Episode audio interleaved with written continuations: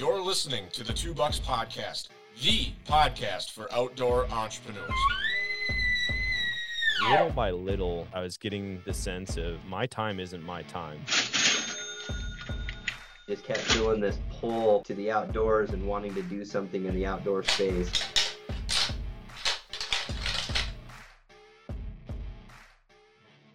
Welcome to the Two Bucks Podcast, the podcast for outdoor entrepreneurs. I'm your host, Brian Krebs, and I have Christian and Jeremiah with me today from Released Outdoors. These guys have been insanely busy and have been crushing it this fall, so I'm super excited to have them here. With that, how you guys doing?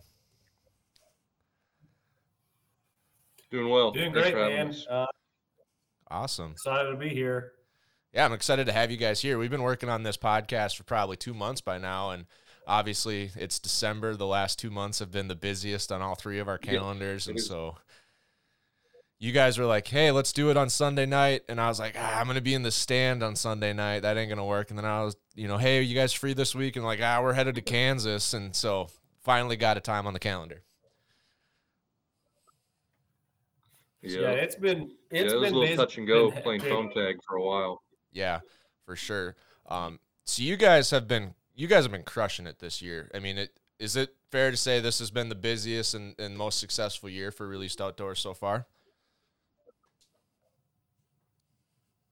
I would strongly Yeah, I mean, I say would that. say like yeah, going into this year, we knew this was like,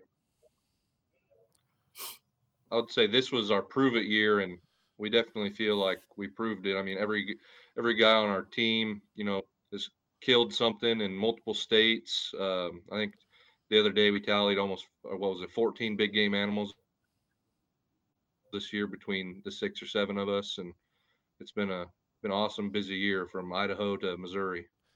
That's insane. I remember one season my family we we hit 17 big game animals between the six of us. And man, were we lots of trips to the taxidermist, lots of trips to the butcher shop. We did a lot of our own butchering. I mean, it was a busy, busy fall all the way from elk and antelope through late season whitetails. It's it's been great. So, um, yeah, that's amazing to hear. I love seeing other people succeed. How long have has released outdoors been in production? How long have you guys been up and running? Um, well, we let's see, we started uh, in 2020. Um, so 2020, uh, I'm from Western Montana. Came out here to Kansas, went to school, got married, and have uh, been out here since. Got a job at an ethanol plant. That's kind of where I met. That's where I met Christian, and uh, you know, we both very passionate about the outdoors and just like everybody else that's a blue collar guy that enjoys deer hunting, you see all these people having success on social media, doing their thing, and you know, you're like, why not us? And so that's kind of what started it. And you know, it took us quite a while to figure out what we wanted to do, and we're still definitely trying to learn like what our niche is going to be in the outdoor industry. But uh, you know, coming up with released outdoors, you know, we thought on it for quite a while, and then one day Christian came to work, and he's like, I got it. He's like, light bulb moment. He's like, released outdoors and he's like this is what i'm thinking and so i drew up the logo on a post-it note at work and from there i mean that's that's how it all started Yeah, I mean the logo. I mean, is that a back tension release or just a handheld release? But it obviously an archery release, right? just a yeah just release. a hand I mean, release Yeah. So do you Yep. guys focus only on archery and you know don't we don't do anything with firearms or do you do both sides of the fence? We're we do both sides. i mean, there's we don't split it there any. We got guys in Montana and Idaho that it's a struggle for them sometimes to shoot with a bow, so they pick up a gun, and there's nothing wrong with that. That's just that's part of it. So a lot of people are like, see that we've had gun kills this year, and they ask us, "Well, I thought you were bow only." We have multiple logos. I mean, we have the antler logo, we have the the original logo, and just because that's what the logo is doesn't mean that's exactly what we are. I mean, any way we can, we're going to. Yeah, I mean I love it. I'm a I'm Yeah. an advocate of killing things. I don't care what you use.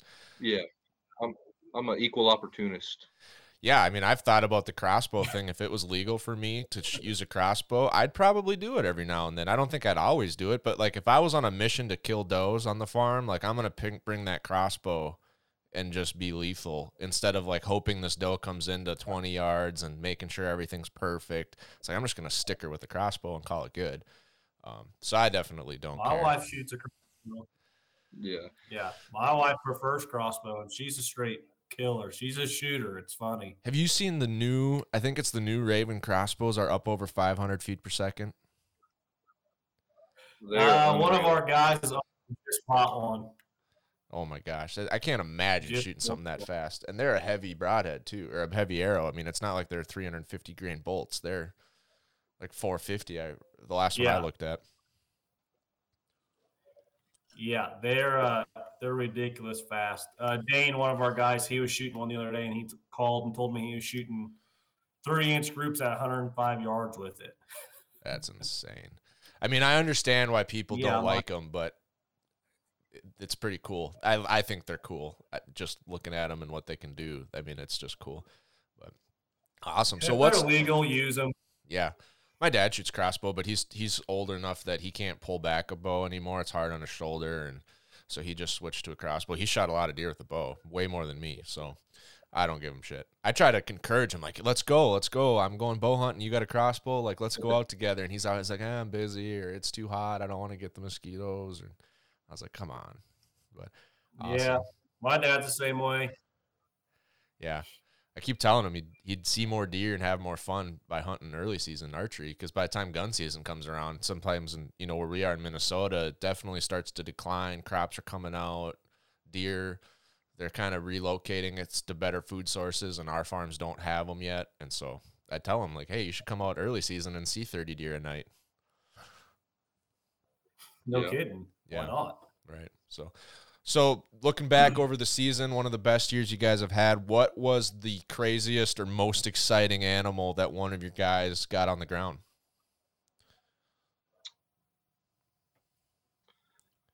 Uh, this you probably say Uh, probably Branson. Yeah. What do he What do he do? What What? Give the listeners a kind He, of a uh, breakdown of, of what happened. I think his best archery bull this year in Montana. I think he was like 350. Uh, really good archery bull, uh, Eastern Montana. And but I would say even that was this year. Last year he was for my mountain goat tag, and he killed a mountain goat in the crazies and around there, uh, around Big Timber. And I mean, that that's probably hands down. I think the best animal we've killed to date. Um, just because Yeah. I mean, like I said, he's he's fortunate enough to draw the tag in his early 20s. You know, most people put in their whole life and never get the opportunity to do so. Yeah. No kidding. I mean, I can't imagine either of those animals are super cool. Obviously, the mountain goat's an extreme hunt, but even a 350 bull. I mean, I shot one on a once in a lifetime tag a couple years ago, and the size difference between the raghorns we usually stick with our bows and that 354 is. I mean, everything about it. The hide's thicker, the neck is wider. It's just a really. You walk up on an animal like that, and you're like, "Oh my gosh!" They're impressive. yeah. no kidding. No kidding. He did better than we did archery hunting. We had a 350 caliber bull within 60 yards. We just didn't, my brother didn't have the shot. He was behind some trees and cows got our wind before. Crazy situation. We we were um just had to go hunt an area. I threw out a locator. We hear a bugle behind us and it was close. You never you know when you're elk hunting and you feel that like, oh, let's go see if I can hear something on the next ridge and they're Yeah. like right on top of you and you're like, shit and we gotta we gotta climb elevation like now. And then he le- lets out another bugle, and he had cut the distance by about 150 yards in about 10 seconds. And so we knew like, oh my gosh, this isn't gonna work out well. We are trying to climb up this hill at- right where we where it was a bunch of deadfall. Like we both like took off running and tripped. Um, and, it, and all of a sudden this herd was on us. Well, come to find out, one of our buddies that was hunting in a different area jumped this whole herd tracking his bull and pushed him exactly straight to us. I give my brother shit like, you know, I let out one bugle and I got a 350 with this whole herd come charging us, and you didn't even get them. You didn't even shoot them. Like, how, what more do you want from me as a caller? I would do one call and a 350 ends up in your lap, and he just la- laughs at me. He's like, "Yeah, that's what happened." so, didn't work out. it was a crazy big bull, but it didn't work out. So cool, cool. So, how Yeah, many guys do you guys have on the team? Um, obviously you two, and you mentioned a producer, but how many guys are out there day to day filming and, and putting down content? Uh, I believe we have seven guys. Uh, we have. yeah.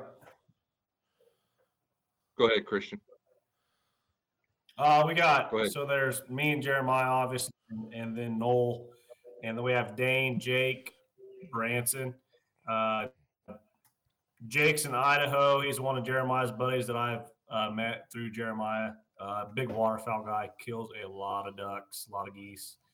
And Branson's in Montana, and then Lucas. Lucas is another friend that I had met through Jer- through Jeremiah. He's from uh, Central Eastern Kansas and he's another one of them dudes that just gets it done. I mean, he kills. He's killed three whitetails in three years. He's three for three right now, so he's just been killing it for us. And then He's hard uh, on my cousin Dane. Yeah, he uh loves shooting his nannies. and then uh my cousin Dane, he's a he's another killer. And if you get a phone call saying he killed a deer, it's either really old or really freaking big. And he's a shed guy. I mean, he it's on average probably picks up between 175 to 200 whitetail sheds a year. It's insane. Ooh, man, that's I'm a big shed hunter, as you guys can tell. My backdrop is solid antlers, and I've been I've been striving for that hundred shed season, and it's and I find two if I find two on our own farms a year, I, that's good. Most years it's zero. So all the sheds I'm finding are public land, permission land, trying to make connections, and we hit four, I hit 45 last year, and, and most of those were public land sheds in Minnesota, North Dakota. Yeah. And so it's man, it's when you say 175, 200, that is incredible. That's a lot of work. It's unreal. I, my best season 77, and I I think my number last year was 62 or 64.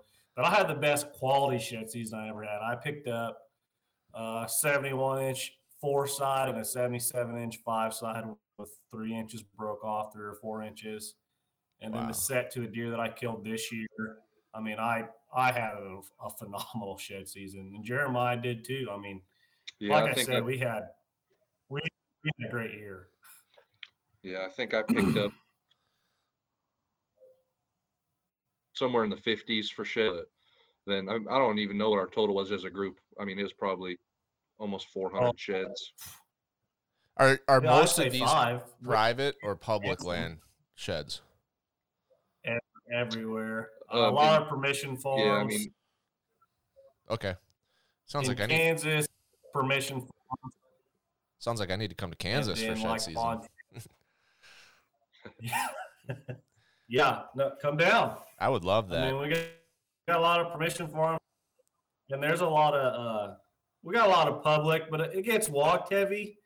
But like we've come to the factor of how many people actually walk probably past sheds. You know, we walked a spot late last year and picked up one, and I'm like, you know how much traffic's been in this place, and we still managed to pick up one. I mean, not everyone's gonna find them. I can attest to that. I have found about half of my sheds on public. I have found while I'm watching someone else's boot tracks. Like it's like I'm looking at someone's boot tracks that have walked this line, and I'm finding sheds. Um, so that's the first one. It's like I just had a conversation with Eric Clark from the OKest Hunter, and we talking about that specific thing. And it, Yeah. you know, it's like my personal motto now is to not let boot tracks ruin your hunt because the number of sheds they miss No. Versus like an experienced shed Yeah. hunter. Like a lot of those people are probably like, "Oh, shed hunting's cool. Let's go try it." And I'm glad they do, but they're not they're not picking out a one inch tine sticking out of the brush at 20 yards like some of us. You know, every now and then we'll be like, "Oh yeah, there's a shed 20 yards away." You see like just the right shading or the right inch of of an antler. Um, So that's the first one. The second one is like listening to people say, "Oh, you can't shed hunt until you know whatever date." Such a line of of bull crap. I mean, Last year, I started shed hunting the last week of January in North Dakota. I was on snowshoes, um, walking across two feet of snow, and I found eight that weekend. And then I went out first weekend of February and found 20 in one weekend on all on all of those 28 were on public land. So I found 28 public land sheds before most people even think they should start. And it's like you get so much crap on Yeah. TikTok. Well, you're not finding any because it's too early. And I'm joking like, "Oh, I can't find sheds" as I walk by one in like the background of my video. I Like, remember seeing that TikTok. oh, really? Cool. I think that's how we bumped into you on TikTok Yeah. was our for you page. And I kept seeing you walking by sheds with the shed laying there and you were making fun of people. And I got a kick out of it. I'm like, God, I relate to this so much. Because so everyone's like, You're walking too early. And then you know, we got local guys. Hey, how many sheds have you found this year? None. Well, how many sheds have you found this year? We haven't found any. Little do they know, I got 20 laying in my garage already, and I put on, you know, 30 miles. yeah. Like, I'm picking them up, but I'm not going to tell you I'm picking them up. Get out there and go earn it. Yeah, yeah, it's funny. I was shed hunting like three years ago or two years ago, and I was having a brutal season to start with. And I finally picked up a farm. Well, actually, what happened was I was picking up farms. I was I was driving around just like I got to find a better place to shed hunt. I'm trying to get publics and permissions, and it just wasn't going well. Um, and so I was driving around looking at shelter belts in the middle of egg country, and I'm like, holy shit, there's a road shed like Yeah. 100 yards out. That is, and it was laying in just tines up. The sun was hitting it and a little opening in the woods. It was like God put it there for me to find, right? And I'm, I've this whole like Right. I've, it took me five years to find my first road shed. That and that was it. And I'm like, I need to get permission to this land. And so I started calling the landowner and calling the guy, and the, finally found the guy that was leasing it out he was at a North Dakota State football game in the crowd, like answered his phone, crowd's going nuts. He's like, What? And he's like, Yeah, you can walk it. I don't care. You know, good luck. So I got permission, went and picked that shed up, and I was just so it turned out to be like a 66 inch four point. And and so I was Oh. walking around. Yeah, it was a hammer. And I was walking around. It's actually, if you can see, Yeah. um, it's one of those eight points right there. I can't remember which one it is. Actually, it's that one right here.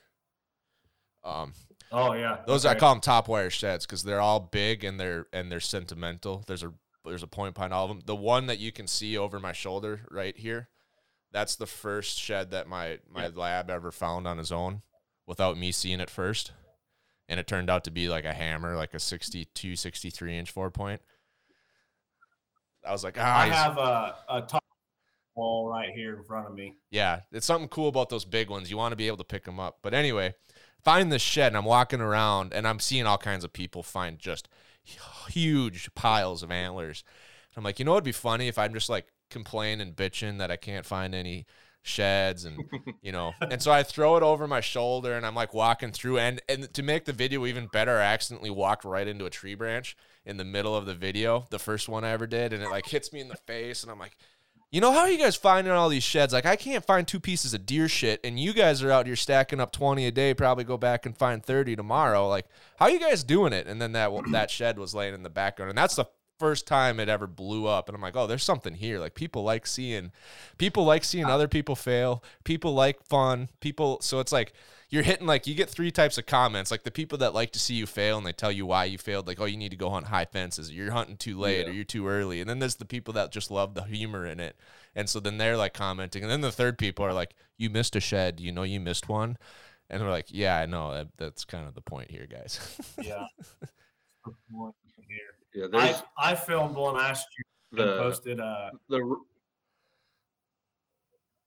of one that got ran over by a farmer, and it's it's in the dirt, compacted down. There's tire tracks going over the top of it. I'm like, you've got to be kidding me! Like, what are the odds here? And Jeremiah and I are just sitting there laughing because he was with me when we found it, and it blew up. It got a whole bunch of views as well. I, it just must be the shed humor people people enjoy. I don't know. It's just like crossbows. Like there's so much emotion behind it. Half the people think it's a participation trophy. Half the people are jealous.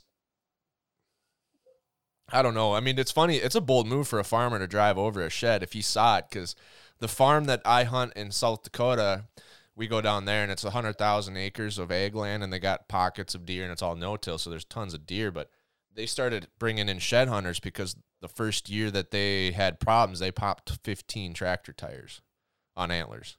Yeah. And so the owner of the That's, farm simple. operation owned the pheasant lodge. He's like, I don't care what you guys do, but you need to get these sheds out of these fields. So they started bringing in shed hunters to do it. So awesome. cool, cool. So what's out of you know, all of the seven guys, how did you go about building released outdoors and, and like finding the right fit? Because I'm sure you guys have buddies that, you know, no matter how much they want to be on the show or want to be a part of it, you're like, I just don't know if you're the right fit. Like you gotta you gotta deliver. So was that a hard part of building it out and building the team? Take it away, Jeremiah. Yeah. Yeah, I mean, like, there's de- definitely, and like we both have, you know, everybody has friends that hunt and be part of it, and nothing against those guys. It's just, you know, you got to find people that are going to be all in and, you know, have like minded ideas and want to head the same direction and guys that you can really ride or die with. Not saying, you know, you can't ride or die with a lot of your friends, but when you're going to be business partners and we don't you know me and christian are the owners but we don't think these guys are our employees or beneath us at all you know we're all when we make a decision you know we come to the guys and we ask their opinions and uh, you know we try to keep everything going one direction and, you know we're not trying to do this to benefit ourselves we're trying everything we do is to benefit the groups um, but so yeah i mean we just look for guys that were just as dedicated and crazy about it as we are, you know, because we, you know, I'm sure, I know I drive my wife crazy as much as I talk about deer and walk around the house holding sheds, and you know, it's a it's a 365 day a year thing for us. Oh yeah, yeah. How long did you have the team It's- established? Sorry, go ahead, Christian. No, go, you go ahead. Did you have the team established from day one, or did you and Jeremiah start released outdoors, and then as you've been going, you started adding one here and adding one there? You find out a buddy can actually lay down film, and he gets it done, so you bring him on. How did that look? Um, Jeremiah had mentioned names to me, you know, Lucas and Branson, and I had talked to Branson just a little bit, and Jeremiah kind of showed me his resume of elk and sheds and mule deer and antelope, and I mean, you name it, I'm like, yeah, if he wants to be a part, let's do it. And then same with Lucas, and Lucas was the same way, and then Dane, uh, my cousin, like he was another one of them guys that just had a, an amazing track record. And we had messaged them all and just kind of asked, like, hey, you know, we're we're trying to do something here. We're tired of really watching other guys go do stuff when we can do it.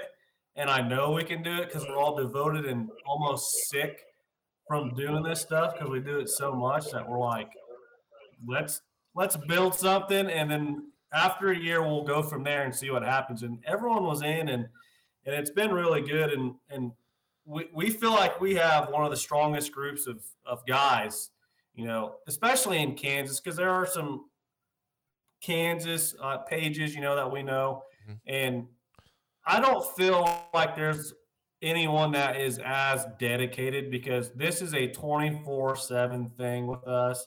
I mean, it's like Jeremiah said, I if we're not thinking about deer or ways to we can improve our page, improve our guys, improve the company. I I mean, apparel, podcasting stuff. You know, we're, we're just not that into it, but we are, and it, and it's been great for us. But with the whole guy thing or picking up teammates, we talk. It gets brought up what three times a week. You know, hey, what if we add so and so because they're killing it and they can film and we need more guys to film you know for for other events we have coming up and then we talk to our guys like hey you know we run everything by our team guys. It isn't a jeremiah and i decision. It's a what do you guys think? We have a group message. We want opinions because everyone matters. Everyone's opinion matters to us. And most of the time all the guys agree with us on everything. So on a perspective of teammate wise we're always looking and interested in who's interested in us, I guess you could say. But we got a solid team, and I don't. I mean, we're running with it, And uh, Jeremiah, if you got anything to add, you know, go ahead, man.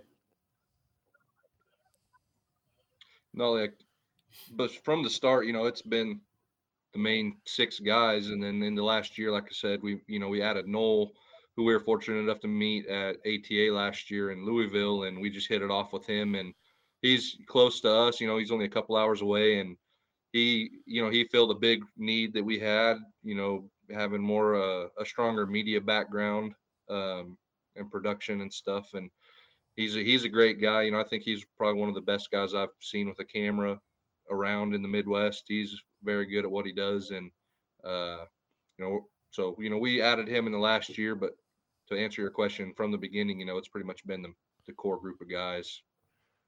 That sounds awesome. Noel's I mean, texting me now. oh really? Well, if you yeah, want, he's like, "How's it going?" I'm like, good, good. "Like I'm busy, man." Good. Um, yeah, I mean, I can't. Most people grow like start small and grow, but to have a team like that from day one, I'm assuming that really helped everything just take off. When you got six, seven guys sending in content, laying down great hunts, like you just have way more content to work with, and then that. I mean, did that really help things grow fast? Oh, yeah, I mean, I think We definitely started. Go ahead. Uh, like he was saying, you know, we definitely started out slow. Jeremiah and I really like took pictures with our phones, like videoed with our phone, and then we upgraded camera gear, and then started taking pictures with cameras, and then we do all editing and stuff. Now we're still, you know, taking it day by day and learning. And with us adding Noel to the team, who has all the media experience and and editing, you know, in his pocket like that, because that's what Noel did for a living before uh, we actually met him. That's how we met him at ATA. Um, so we feed off of him and he feeds off of us. He has amazing ideas when it comes to all the media side. And then sometimes Jeremiah and I will have a light bulb and we'll send it to him and he's like, yes, that's perfect, you know. So we all grow off of each other. So picking up Noel's really been a blessing. I mean, he he's dedicated. The dude drove six hours to where I'm at, got off work at 9 p.m. and got to my house at 3:30 in the morning to come film me for three days, try killing a deer. I mean, that's how dedicated the dude is. Wow. We, he didn't even sleep. We went to the stand, and that's a. I mean, that's another story we will have to get into later, possibly. But Noel is a, a ride or die dedicated dude, and we are blessed to have him a part of our team and not on anyone else's team. It's it's great. Noel's the man.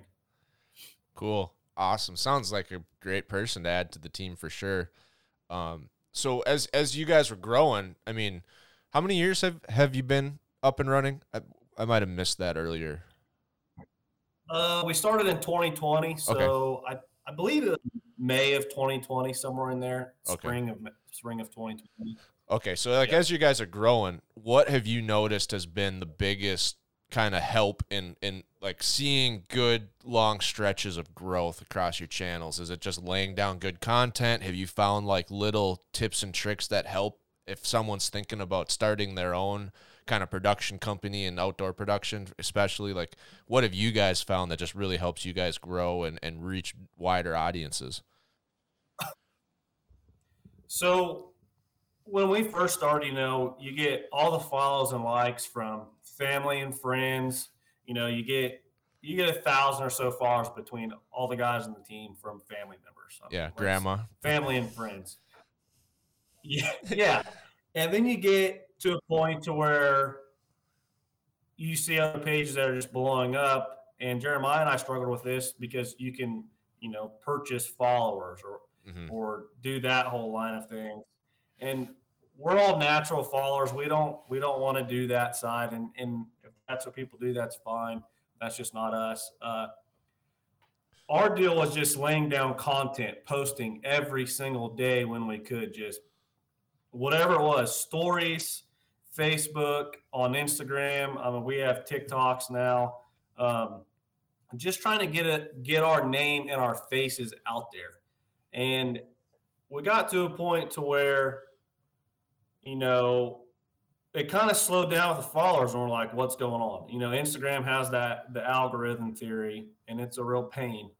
And it's like, what are we doing wrong? Why are we getting uh, one follower a week when we're getting 200 likes on a picture? Right. You know, and that's where Noel come into play. And and Noel explained to us how he would do things, and ever since then, it's been it's it's taken off. You know, we've our the reels have really picked up on Instagram. You know, Instagram wants you to post reels. So all right, so we'll post reels and we'll get thousands to two thousands to three thousands of views, and then you get followers from that. Yeah. Um, I think our best reel was uh, kind of a gag reel, something kind of like you did. We had a we work at a feed sponsor. Jeremiah's wearing their hat. Not really a sponsor. We're Partners. uh, like a partner with them. We Jeremiah and I helped develop the feed company actually through the plant we work at, and we needed to do something to get the name out there other than go to ATA and post pictures. So we made a literal gag reel. I mean, video. It was it's absolutely hilarious. There's a video of me eating the tub, lighting my checkbook on fire. I mean, just just a gag, and it got I think twelve thousand views or something like that, and we're like, "W- there's something here, kind of like you did with your shed video. Yeah. It's like people want funny in the outdoor industry as well because you can't be serious every day. I mean, if you do that, you're going to be absolutely miserable. Look so we have ideas planned for this shed season that we're jacked about for for gags and stuff like that. So that's going to be awesome. I, I have a feeling. Well, if you guys Well- ever have an opening for like Team Clown on the shed hunting side of things, I've got lots of experience. heck yeah. Absolutely. Well, I think that video, I think he got like twelve thousand on Instagram, and I think he got like another twenty thousand on TikTok Yeah. for views. Yeah. Yeah, there's quite a bit. But I think that's why. I mean, look at Kip Campbell. Kip Campbell kills it. He has some of the best social media like commercials. I mean, he his comedic side is awesome. Yeah, and I like what you said Yeah. about you, might have missed it, Jeremiah, when you were working on your on your connection, but you know, he talked about like the difference between growing organically and just putting out oh. content versus like paid subscribers or or not paid Yeah. subscribers, but paid Yes. growth. And you Yeah. see that a lot where you'll come across a or a- an account that either they either bought their following or they went mega viral and got a huge following from one video. But now, you know, they might have 50,000 followers and then they post something, it gets 500 views. And you Yeah. can see like it's not Yeah. it's not working. Whereas you look at other groups that have grown slowly and organically, maybe not slowly, but just organically through the content they produce. I always think of the the the Hunter podcast or the We Are Hunter guys out in Ohio and Pennsylvania they have 40 50,000 followers on TikTok but they're consistently outreaching their follower count with their videos. They're getting 100,000 200,000 3 million consistency. And that's what happens when you build a high quality following rather than just a large fo- following. Absolutely. Absolutely. awesome. Awesome. So how did so the feed company that's an interesting so did they approach you and said hey we want to develop a feed company you guys have some experience with your day job you have the platform to promote did they approach you or how did that all start Uh, so like everybody, like anybody that feeds deer knows what DDG is or distillers grains. It's you know one of the main ingredients in all supplemental protein feeds, and that's a byproduct or excuse me, a byproduct of you know refined or ethanol plants, Okay. uh, distilleries, stuff like that. We us already having a feed facility at the plant we work at. You know they've they already make cattle products. Um, but you know when cattle are on grass they're not eating tubs so the facility wasn't running year round um, so just make you know i pitched the idea they liked it um, there's actually a couple other people that came outside of the plant that kind of had similar ideas and so we actually had to interview. We sat down with you know the, the ceo of the company operations managers marketing people and we had to actually interview and pitch ourselves and we did and you know it formed formed a partnership and we've you know helped them grow on the social media side and kind of advertised for them through our platforms um, and it's been it's been really good. Awesome awesome. Is that before or after you guys started with the, the released outdoors, or like That would have been in our first year. okay, awesome. And you guys mentioned earlier that you're working on releasing a whole new series um, based on your guys' season this year. Tell us a little bit about what you guys have in the works and what the plan is for for the next for 2023.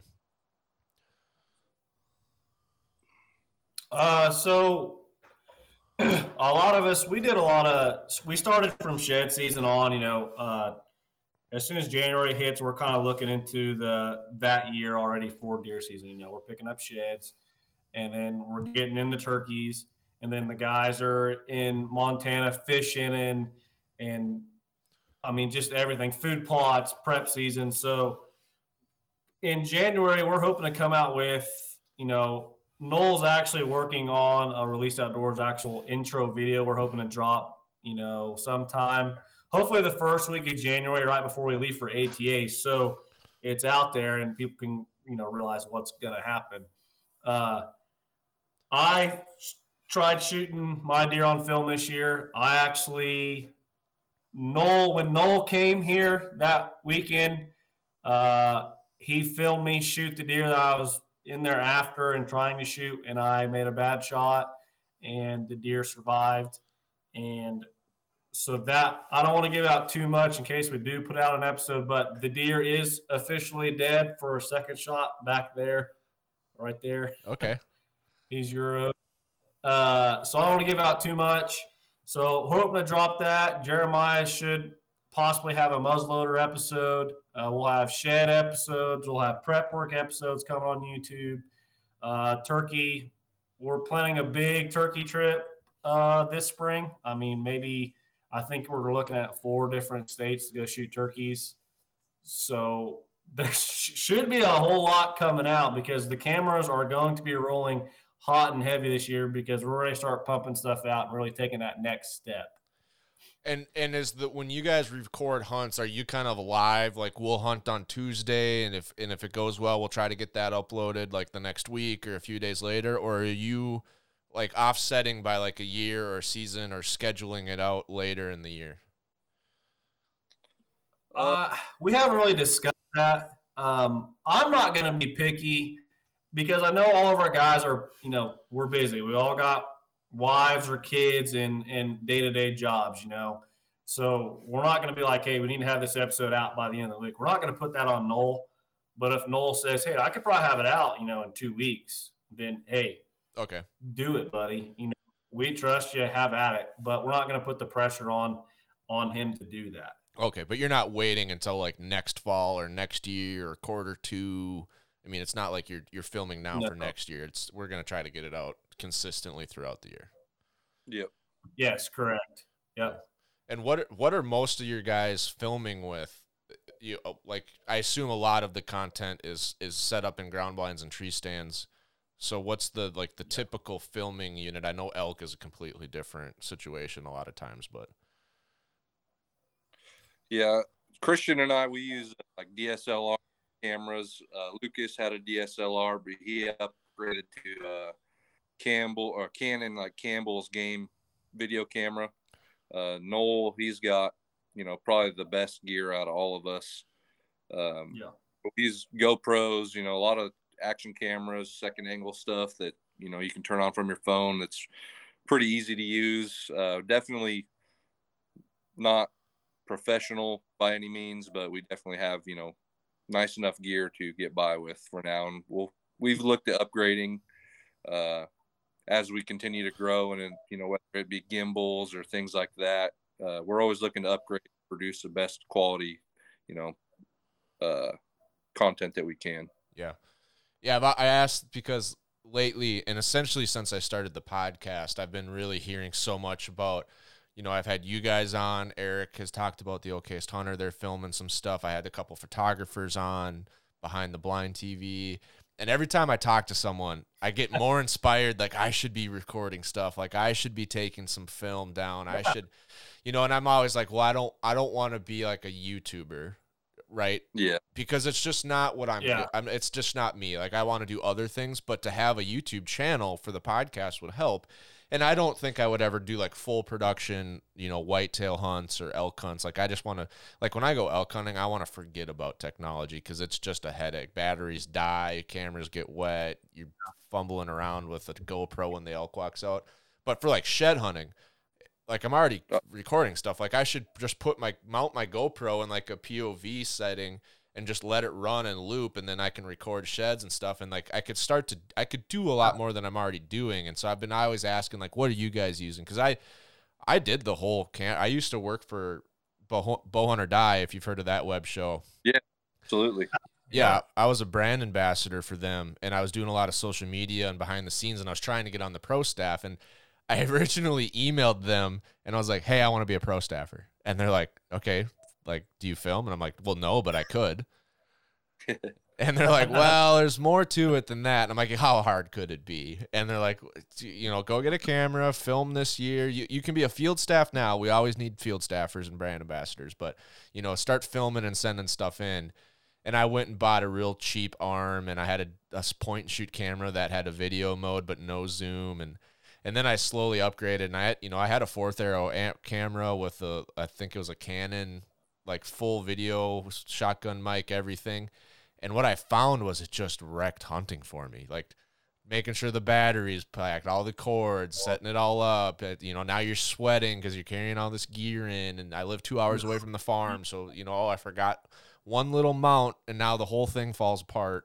And so I just quit. I sold the camera, sold the arm. I switched to a DSLR to take photos, and now I'll just shoot photos of deer when they come out, and then I try to shoot them when they get close enough. But so I'm always asking for tips and tricks how to make things better, and and hear what other people are doing. Is, it is. I mean, it is a struggle carrying in camera gear. I mean, I have this problem all the time. I think four or five times this, this year, I text Jeremiah. I'm like God dang it, I, I forgot something. I said, I'm going to see a giant tonight, boys. I'm not going to be able to freaking film it. And I forgot uh, like my monopod bracket one night in October, and I went in to go hunt a specific deer, and the deer comes out. I'm like, I, I'm holding my camera on the monopod, freehanding it, trying to film this deer. And the film's good. And I'm sitting there going, you know how nice it'd be if I just had my freaking bracket here? I'm like, you got to be kidding me. Oh uh, it's a strong. Anyone that sits here and says that they can go out and shoot 150 plus inch deer their first time on video, the video is perfect, the zoom's perfect, the focus is per- perfect, then hands down to you. But I'm probably not going to believe you until I see the film.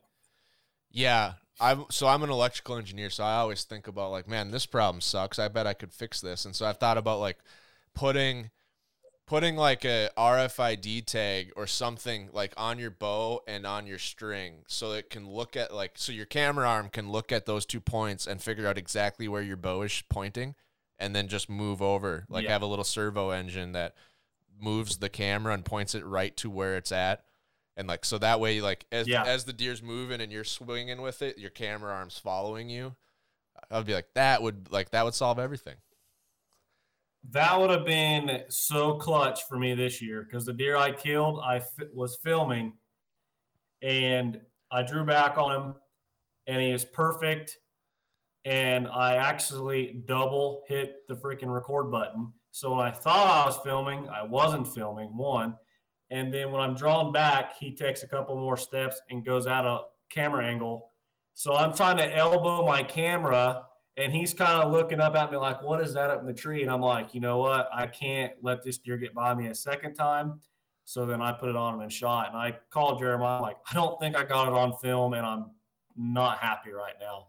But I went through the SD card the other night, and you can hear the phone call conversation of Jeremiah and I having when I called him saying I shot the deer, and it's hilarious.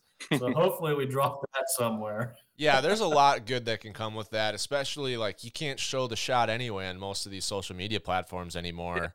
Um, and so there's so much you can do. I I think I stay on a constant warning on TikTok. And I told Jeremiah the other day, I you know, I don't care. They are gonna ban me, and that's fine. I'm tired of my good stuff being removed because it's too violent. But Yeah, That's I've always. I've had to I've had a couple taken down. I was doing some videos like some humor videos, but they had like guns in the frame and I don't know how their algorithms can tell instantly, but I would like post it and 1 second later it mm-hmm. would come right down. It's like, how did you know? Like I was looking at my scope, like I basically mounted my phone on my barrel looking back at me and it was like a Peter Griffin clip of like, you know, like I just want to talk to him. I just want to talk to him. Like, Dad, why do you have a shotgun? I just want to talk to him. Um, about my ex boyfriend and stuff, and took down instantly. So I was like, whatever. But no, it's really funny you said that because I the the elbow thing. Because when I was working for Bowhunt or Die, the owner Todd had a buck come in that walked right through his his frame. Like he comes to full draw, tries to stop him, just doesn't give two shits and keeps walking. And so you can see on Todd's like his his wide angle, he like bends down like way like this and moves his whole camera arm over with his elbow and then comes back and smokes it dead center of the frame, perfect focus, like just a wizard. And this was like 5 years ago, like pretty intense. So then Justin, the co-host, like 2 weeks later has the exact same thing happen to him and he's shooting a new thumb release or a back tension. And so he pulls back, deer Oh. walks through frame. He goes like this to move his his his camera and whack, his bow goes off like up at a 45 degree angle on film and just goes miserably. And so he's just like, I'm not trying that anymore. If Todd can do it, Todd can do it, but I'm not. So now he, everyone just lets down and moves and which is not easy to do quietly. No, well, Lucas, Yeah. Lucas, you know, we're hunting, we hunt a property together and we're sitting on different ends of it. And he rattles and Buck comes in running and he swings his camera around, draws back, shoots, gets shot on film. But as he swung his camera, it went out of focus. So it's all blurred out. But I mean, like, what, what, what else can you do when you're self filming? Yeah, the perfect Yeah. scenario is that you have a buddy that lives like two doors down, has the same work schedule as you, and you guys are both such killers that he knows if he gives up a hunt tonight, you're gonna shoot, and then like I can shoot. Like, there's no issue of whether or not we're gonna get our bucks both. It's just win. Like your buck's coming out tonight. It's on this pattern. The wind's right. Let's hunt yours, and then when it switches, we'll hunt mine. And you know, I'm pretty confident we're both gonna get a shot. Otherwise, it's like, hey, you want to film for me? It's like, well, no, I kind of want to hunt. I want to go. Sh- like, I don't have a lot of opportunity. I, I don't think it, you know I'm not super confident I'm Yeah. even going to get a big buck this year, so I don't want to waste any opportunities I do have. And then it's like it all falls apart from there.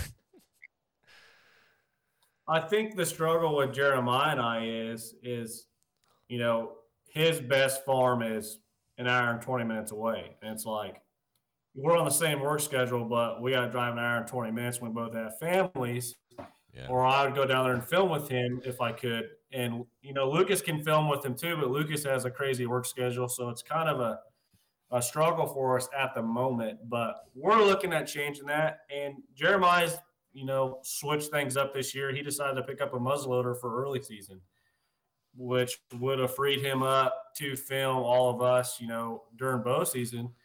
And because I mean, I'm a diehard bow hunter. I haven't picked up a gun in, in quite a while because I like shooting with a bow. And I used to give Jeremiah a hard time, just give him a hard time to shoot with a gun, but it makes sense now. So you know, why not, do it if it makes sense? Yeah, you give him a hard time in and then he- August when you're like, "Oh, you're gonna use a muzzleloader, you wi- wussy," and then when Jeremiah's sitting Yeah. with his tag punched and his buck on the wall, and it's December, and you still haven't had a, you know, you've had that shooter walk through at 60 yards about three times. I bet you start to rethink that. You're like, "Man, Jeremiah was kind of onto something." Yeah, he's man. Maybe he's the genius here. I don't know. Yeah. Something. That's funny. awesome. You know, So you guys have a full season plan. You got seven guys on the staff. Do you and Jeremiah have dreams of taking this full time someday with everything you got working, or is it you, you just would rather do it part time and, and do what you're doing with the, the day job? No, I mean, I, the goal would honestly, I mean, to make it profitable enough that obviously to start that we could, you know, do it full time. And then if at some point we could turn it profitable enough that our guys could, you know, become full time employees too, that would be the ultimate goal. And Yeah, Jeremiah talk uh, about every day or every night at work, and no, and no offense to our company is we don't want to retire from here. we want to retire from our own company, being our own bosses, having our own team, not necessarily employees, but our own team. You know, that's that's the dream. We want to do something that makes us happy every day that we love. And then money doesn't mean anything to us. We just want to be, you know, just happy in the outdoor industry. So we're and that's why we are the way we are. I mean, we push nonstop to do stuff. I mean, it's an everyday thing. There's not anything that gets past a day that we're not talking about something with released outdoors. I mean, it's it is truly incredible, and we are blessed with the guys that we have. Oh, that's that's what you said right there, Christian, is the exact spirit of why I started this podcast, and I feel the exact same way. I love my company. I'm, you know, I'm an electrical engineer for John Deere. I get to design some pretty cool shit. But it's the Yeah. same. It's like I don't want to retire from an office. And it's nothing against John Deere. If I'm going to work for a company, they're the company I'm going to be at because they're the they're the best in my mind. But I would I don't want to retire I don't want to retire at all. I want to go full time and then I hunt for the rest of my life. Like I don't see myself sitting back on the rocking chair ever.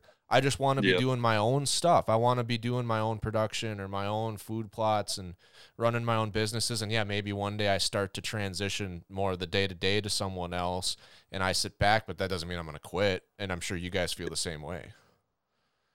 Yeah, I mean, we all have bills to pay, and we have you know cool stuff to pay for. So we got to grind it out right now. You know, in our younger days, in order to look at our future. I mean, it's it is crazy, and like I said, we do think about it every day because that's what we want. We we just want to we just want to crush goals. Like Jeremiah and I set out goals, and we ask our guys every beginning of every season, "What's your goal? You know, what do you want to do this year?" not just for released outdoors, but for yourself. What's a personal goal? You know, and I feel like all of our guys this year, now that I really sit here and think about this, they did it. I mean, they really, down to me, Jeremiah, Branson, everyone checked off at least one of their goals on their list, if not more. And now that I sit here and think about it, I'm I'm pretty mind blown by that. That's the that's the true sign of a great year right there. That's for sure. Um, you can't, yeah, you can't beat that. I mean, that's that's why we do it. I mean, you got to keep striving in life. Um, you know, episode thirteen with Eric Clark from Okayest Hunter, he uh, he said it really well when he said, you know, what I'm doing day to day is placing small bets on my future. Yep. Right. Yeah. We're worried about us and not the next guy. You know, we're worried about pushing each and every one of our guys. And it, it, it's even down to our wives or fiancés or girlfriends. You know, every one of our guys is either, I think Lucas is the only single guy now. So all of our wives, you know, they push us just as much. They want to pull our hair out half the time because we're so dedicated to it but they know exactly what our goal is and what we want to do, which makes like the released outdoors family as a whole is is incredible. I mean, we like I said, we are blessed. You should start a, Yeah, I mean- a parody of like the wives of released outdoors. Oh, it, and then like talked.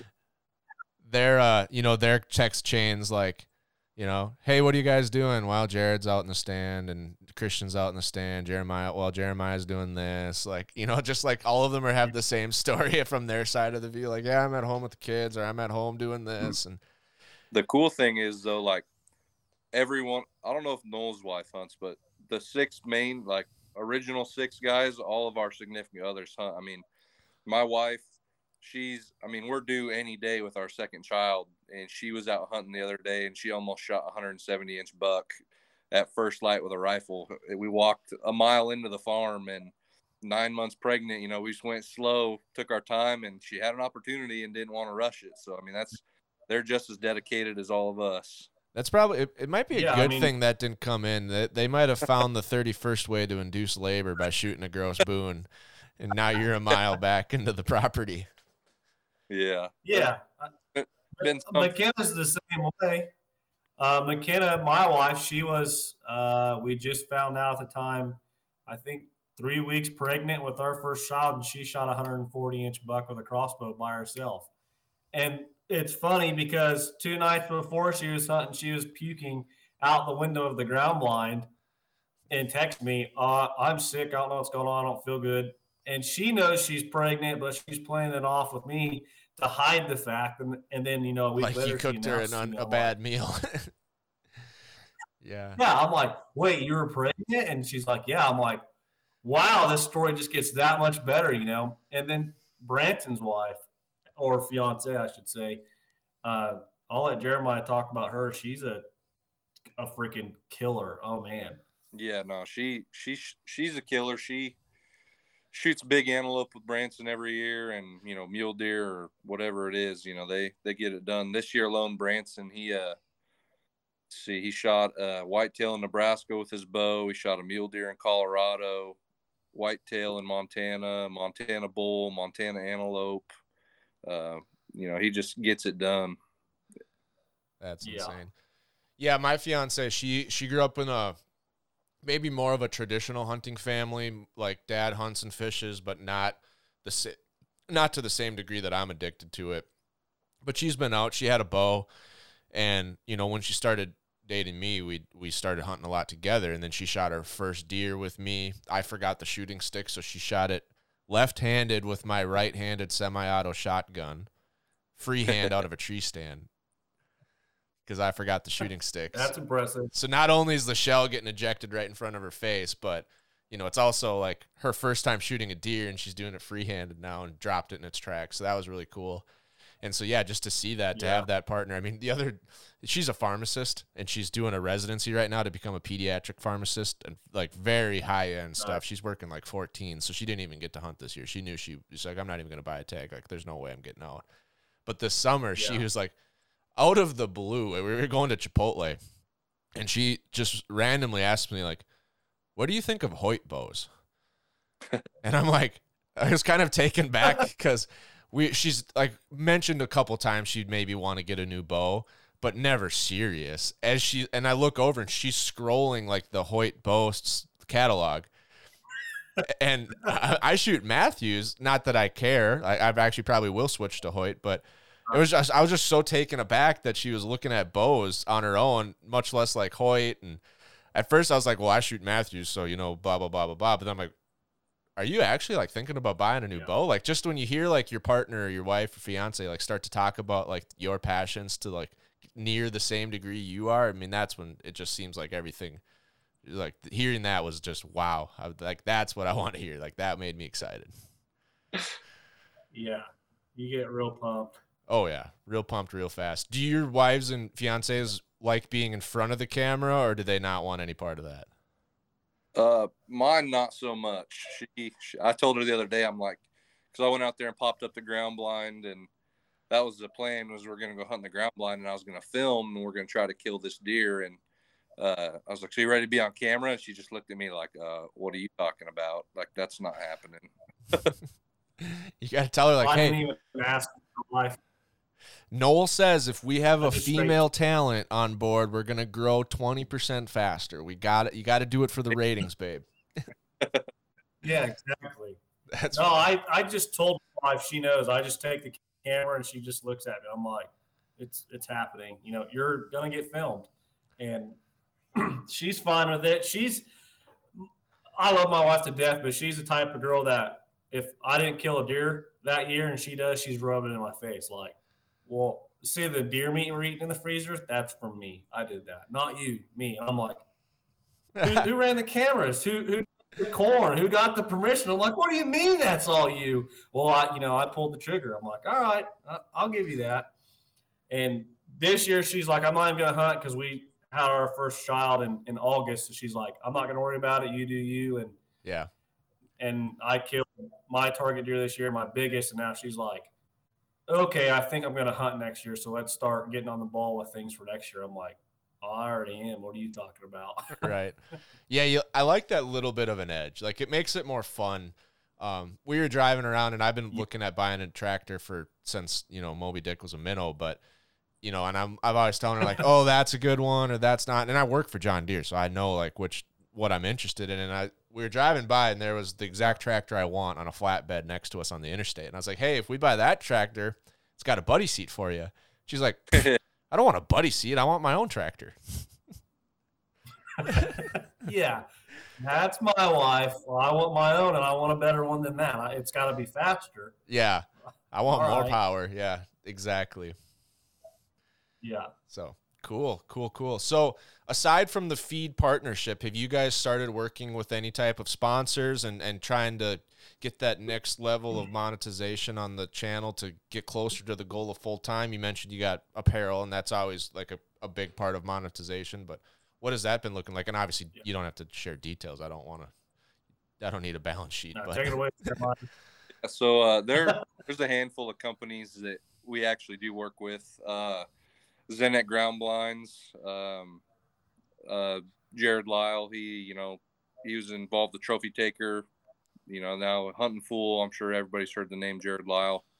Uh, but yeah, we we use their ground blinds. Um, Unbound Bowstrings. Uh, they're made here in Kansas. They're you know relatively new company, second to none. Uh, great people, great customer service. Uh, Scree Camo. We were working with them. Um, we were working with a knife company out of Montana at the at the time, but um, they had some internal stuff. So now we're uh, looking like we'll probably do something with Ridge Belts. Um, hooked up with them and a couple other companies as well. at, at, a, at a high level, when you start to talk about working with companies, in your experience, kind of advice for the listeners, are you approaching the companies? Are you having a maybe a connection, like you know somebody and that's how it starts, or are they coming out to you out of the blue in most of the cases? Uh, I would say a little bit of all three. You know, like there's some companies growing up around you know the hunting industry and know having people that have worked in it. Uh, you know, you obviously have those relationships where people you know have been successful and have companies, and so you you know you have those those type of interactions. Um, with like unbound bowstrings, know, I wanted to get my bow restrung, and I was really interested in bloodline fibers, and so I was actually going to use a company out of Montana.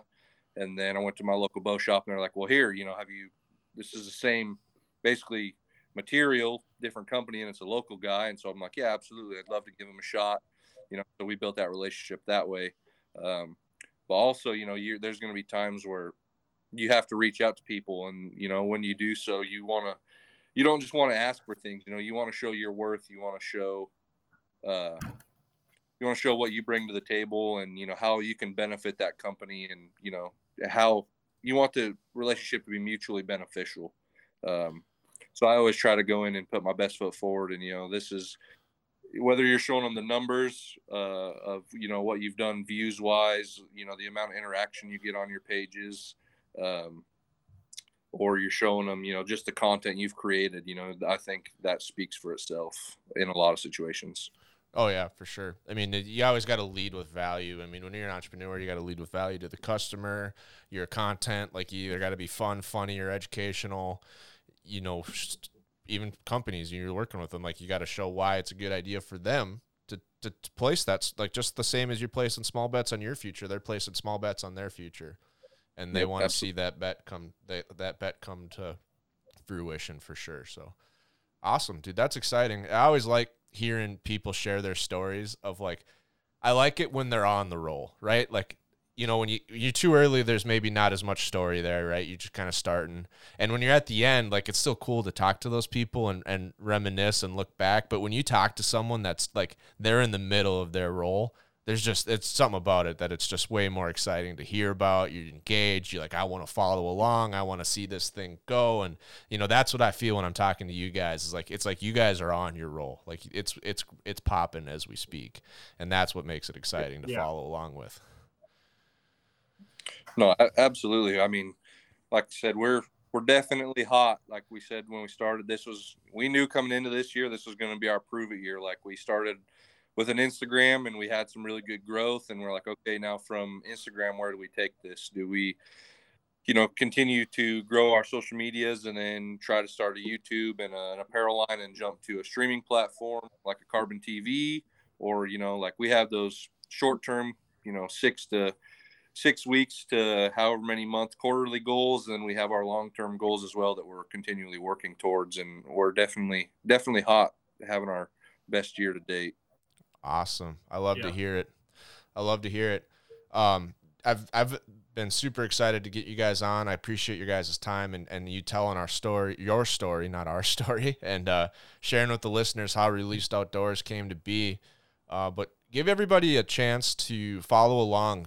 Get let us know where we can follow you on their socials, what the what's coming next, where you where you want to send people, where they can get your new series that you're working on. Uh, you can follow us on. We got Facebook, Instagram. Uh, there's two TikTok accounts. Jeremiah runs one, and I run one. For whatever reason, we can't figure out how to link both TikToks together. so we just said, "Screw it, we're gonna we'll run two. And then, like we said, hopefully by the first or second week of January, you will see Released Outdoors on YouTube, and go from there. And like Jeremiah said, maybe a, a bigger streaming platform in the next few months. Uh, but right now, YouTube will be the next step. So Cool. that's about it. And is it released underscore outdoors across all of your platforms? Yeah, uh, pretty much. Uh, and you know, like on our Instagram, we have links uh, to our Facebook. Um, I don't know. I think Christian's TikTok might be linked to the Instagram as well. Um, so we try to keep everything there for our followers, just make it easy. All right. And when And the YouTube, you know, that link will be there as well. Awesome. So if you're listening for this and you're looking for Released Outdoors, I will put the link to their Instagram in the show notes and some of their also uh, other socials. So if you're looking for to to find their Instagram, just hit the show notes and it'll be there. Perfect. Awesome. Thanks for being here, guys. I appreciate it. This has been one heck of an episode, and I can't wait for what comes next on Released Outdoors. Awesome. Thanks for having us. Anytime. Yes, sir. Thanks for having us, man. Anytime. Thanks for listening, folks.